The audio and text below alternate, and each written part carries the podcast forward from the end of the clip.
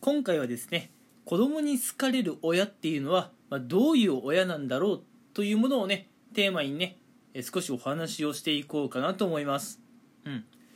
どういったまあ親がね子供に好かれるかっていうのはやっぱりねまあ大人になったら是非ともね知っておきたい内容だとは思います。私は実際あの結婚していませんし、まあ、もちろん独身の身ではねあって子供がいないんですけれどもやっぱりこういう話にはね興味があります。いつかね私にもあの家族が増える時っていうのがあるかもしれませんからぜひやっぱ押さえておきたい内容ですよね。うん。なので私なりではあるんですが子供に好かれる親の特徴っていうものをいくつか考えてみました。ただあのこれを全部一気に紹介してしまうとあのちょっとね情報量が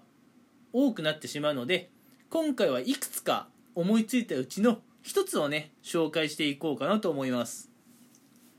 まずね初めに、まあ、子供に好かれる親っていうのは、ま、どういう親なんだろう。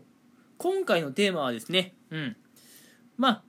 えー、子供とのねあのお子さんと、うん、幼い頃からのやっぱ交流があるというのがね一つ大事なんじゃないかなと思っております。これ具体的にどういうことかっていうとうん。あのまあ、特にね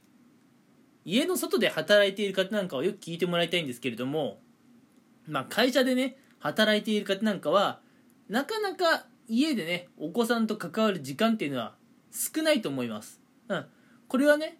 お子さんが保育園や幼稚園に通っている時も小学校中学校高校と進学していってからもねうん、まあ、なかなか変えられないと思います。うん。やっぱねこう一度忙しい会社に入ってしまうとやっぱずっと忙しいもんなんですよね。うん。でそういう忙しい会社に入ってしまうと、まあ、そういうところで働いているお父さんやお母さんっていうのは残念なことにお子さんと関わる時間が、えー、短くなってしまいます。うん。まあよくある話としましてはやっぱちょっと前まではね、えー、男性が家の外で働いて女性が家の中で働くものというね時代がまあありました。まあ残念ながらねちょっとこのお話は否定できないと思います。今の時代は変わってきてると思いますよ。男性が家の中でね、まあ、家事であったりあるいは家の中で収入につながるようなお仕事をしている方もいれば女性が外で働くのも全然普通の時代です。うん、なのでね今の時代も、えー、女性が家男性が外とは言うつもりはありませんがちょっと前にねそういう時代があったというのは否定できないでしょう。でそういう時代にやっぱお父さんですね、うん、お父さんは家の外で働く時間が多くて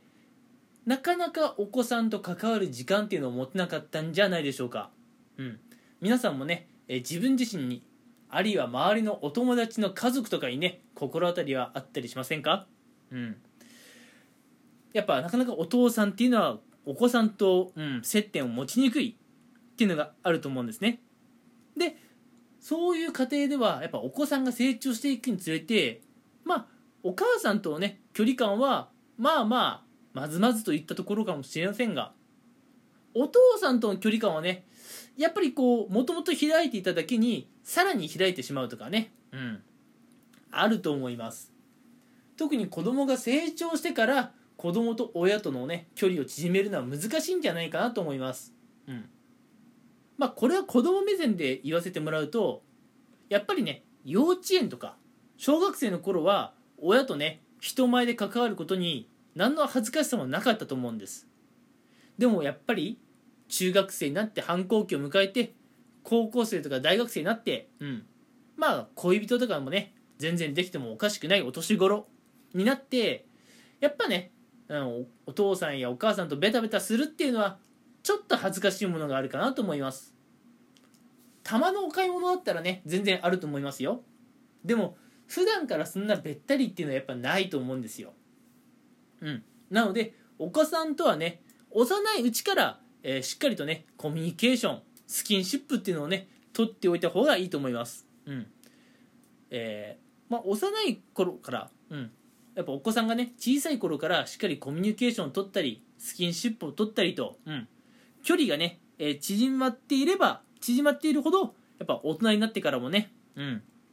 やっぱお子さんとあのお母さんお父さんとのね距離感っていうのは結構近くて、うん、仲がいい、えー、親子関係が築けるんじゃないかなと思います。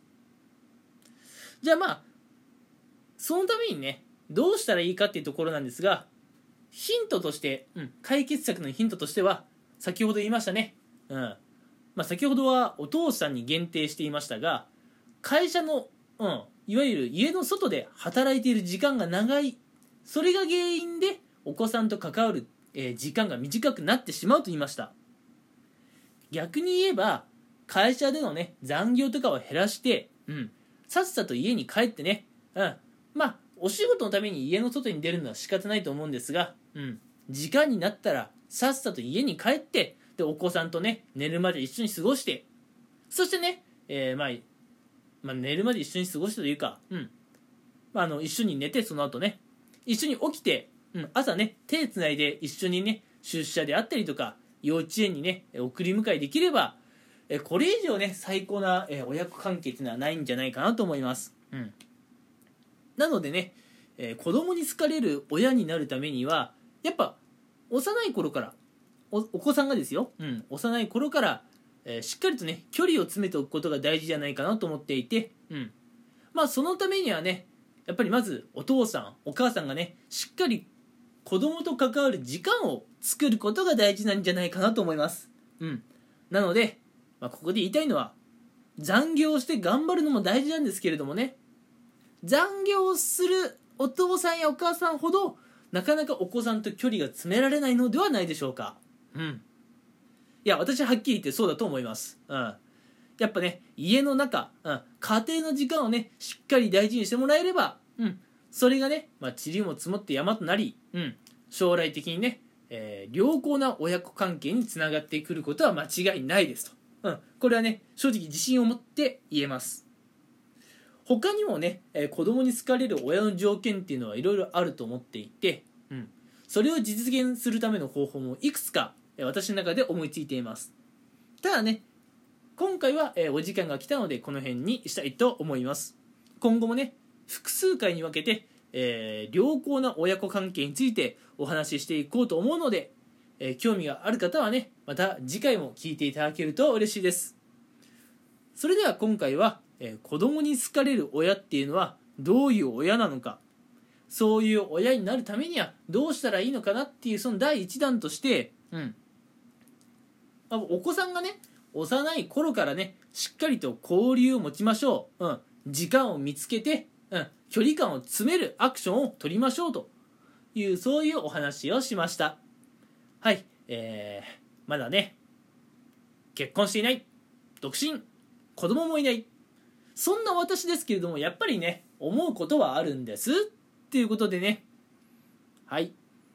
なんかねこういう話をしてると少し真面目に結婚の話を考えちゃうんですけれどね。はいはいまあ私の話はさておき。今回は、えこの辺にしておきたいと思います。それでは皆さん聞いてくれてありがとうございました。